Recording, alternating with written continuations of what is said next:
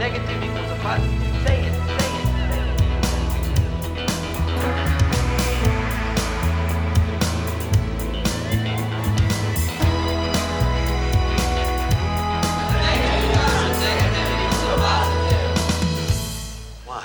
Hej och välkomna till Anpassa skolan, avsnitt 13. Och idag ska vi prata lite om ledarskap i klassrummet. Precis. Ja, vi tänker att vi går igenom tre viktiga saker som man behöver tänka på när man ska få ett bra ledarskap i klassrummet. Vi kommer gå igenom de här tre sakerna, eh, prata lite om dem och sen utifrån från vår egen erfarenhet och kanske lite tips och råd. Ja, och eh, vi kan väl säga vart vi grundar det här på. Det är från först och främst kanske det är från Vetenskapens Värld som gjorde ett avsnitt som släpptes i augusti om, den het- det hette Bästa skolan.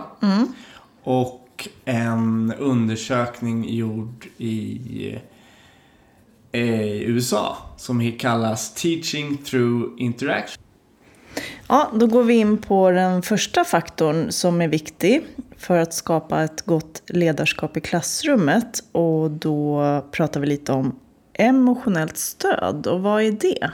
Ja, emotionellt stöd är ju flera olika saker. Men det de pratar, en del utav det är det positiva klimatet man vill skapa i ett klassrum. Och där ska det vara, det ska vara en stark relation mellan alltså, alltså eleven och läraren som är, är väldigt viktigt.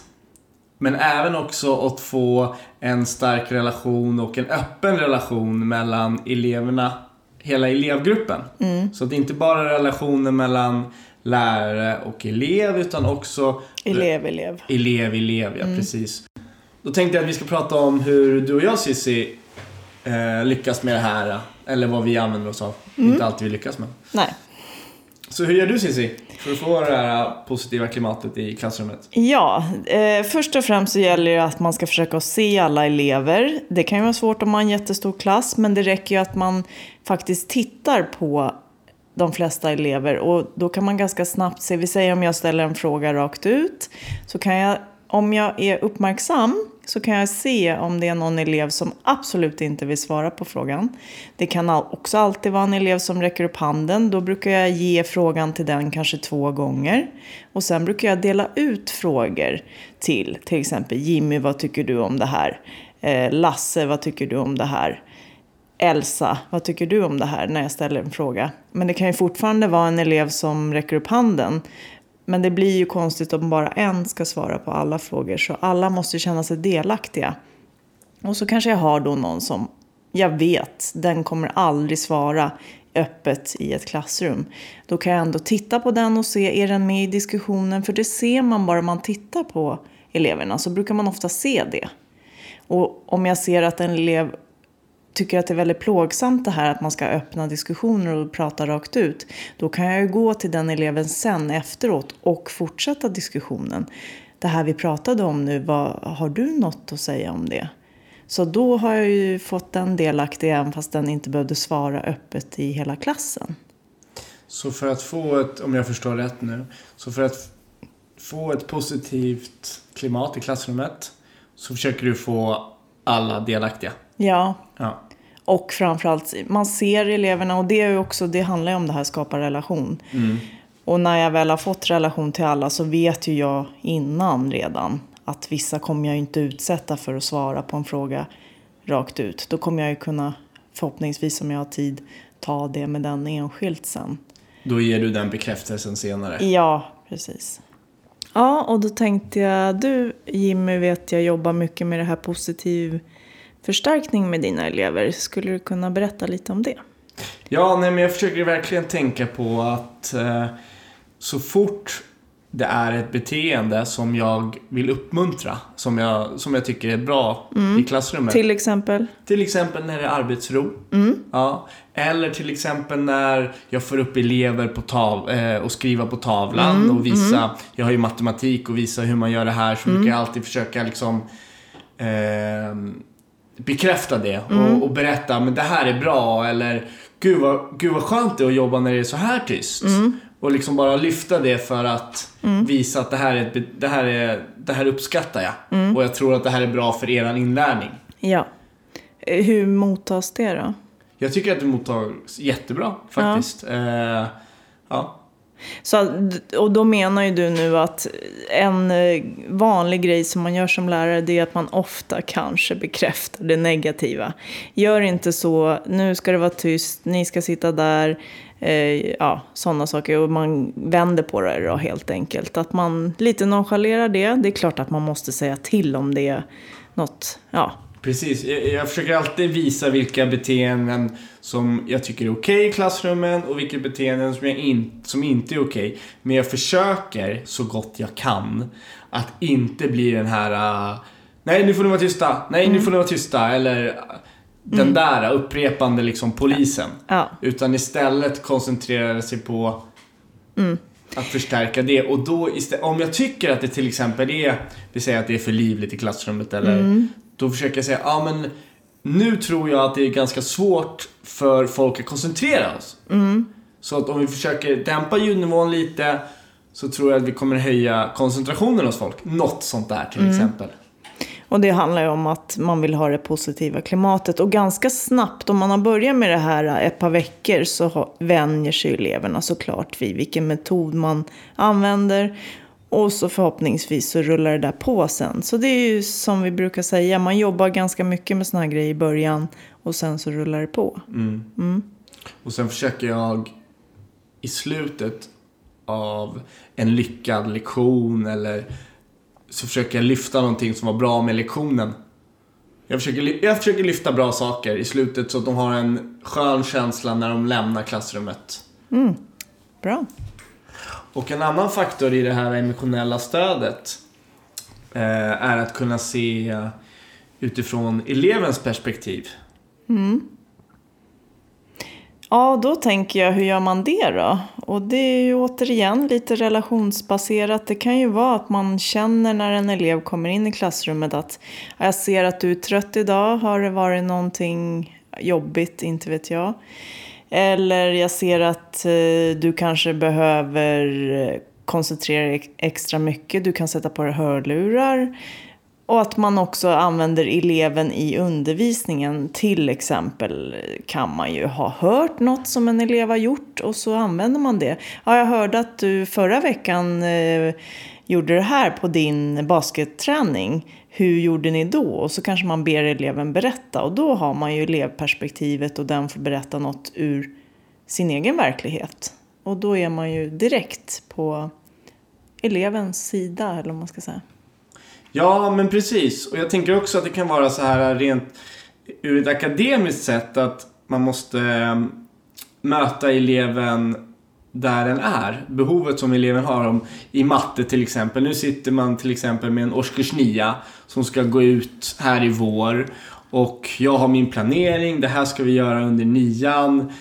Det här och det här ska vi gå igenom och, och så. Men den här eleven kanske inte alls befinner sig där. Den kanske befinner sig på en mycket lägre nivå eller på en mycket högre nivå. Men ändå så kan det bli ofta att man bara kör på för det här är årskurs 9. Ja, då kör vi på med årskurs 9 matte till exempel. Men där istället så måste vi hitta ett sätt att möta elevens behov. Och alltså kanske höja eller sänka nivån. Och uppgiften eller och så. Jag vill även koppla in en annan del i det här med emotionellt stöd och det är faktiskt lite som handlar om lärarens elevsyn. Och det tycker jag man kan koppla in i klassrummet. Hur man som lärare möter elevens behov genom vilken elevsyn man har.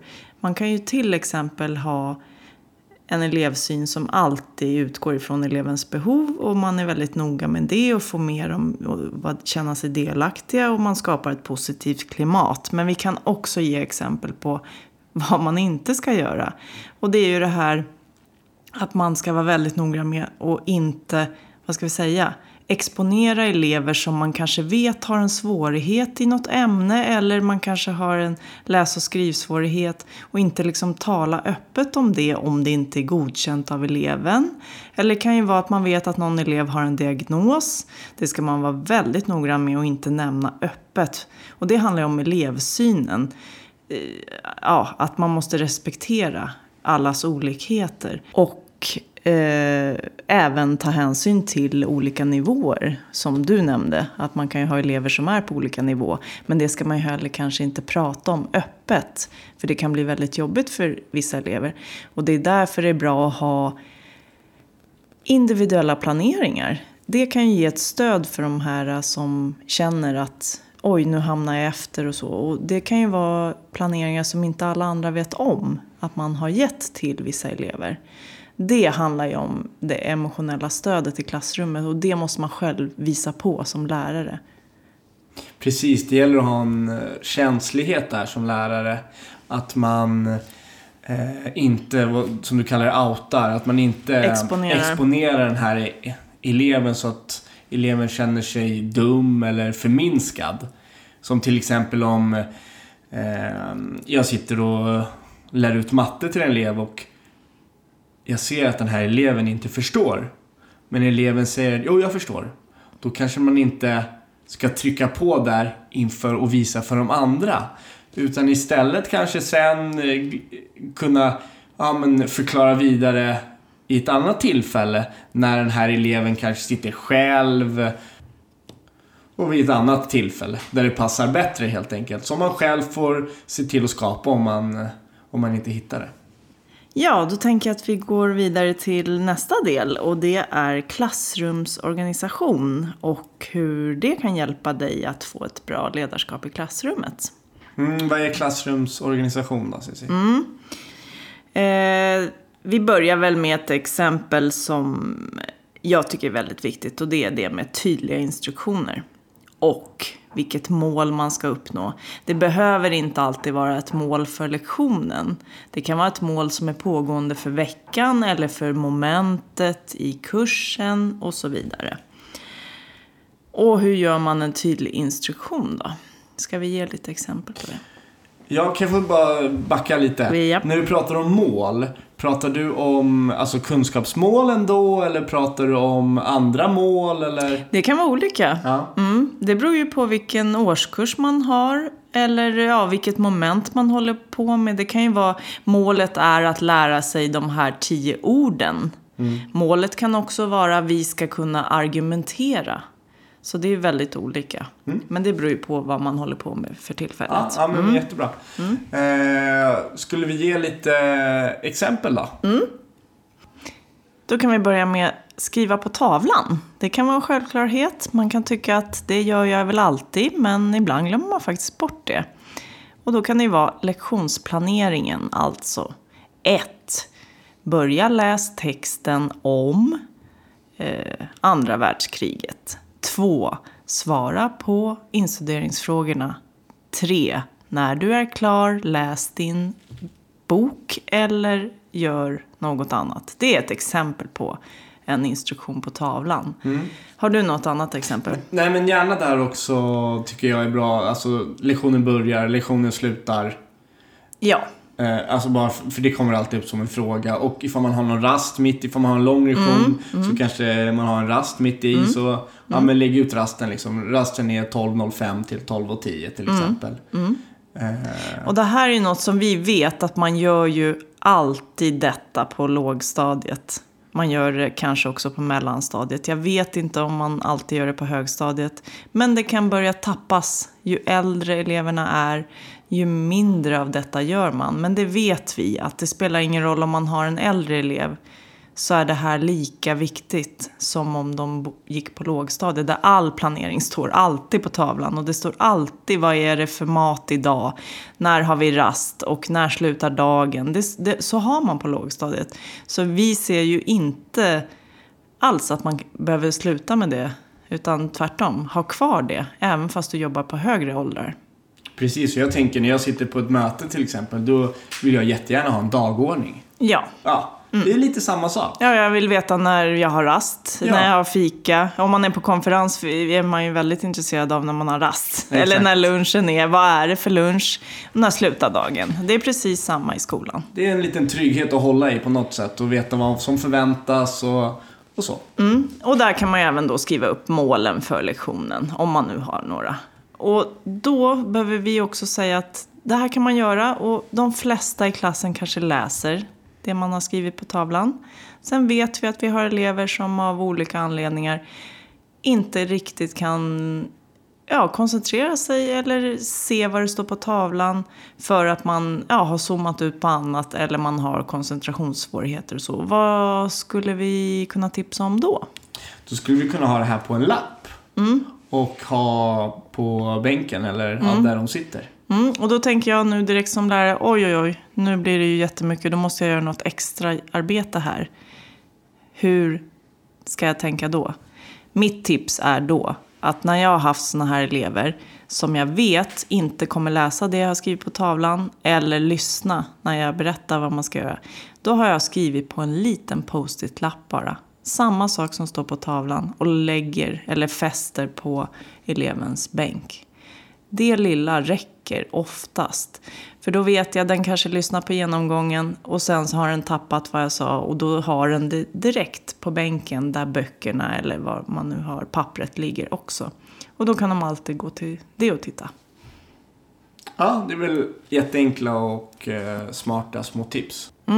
Eh, sen vill jag även ta upp en annan grej som är viktig med klassrumsorganisationen och det är faktiskt eh, placeringen i klassrummet och hur eleverna sitter.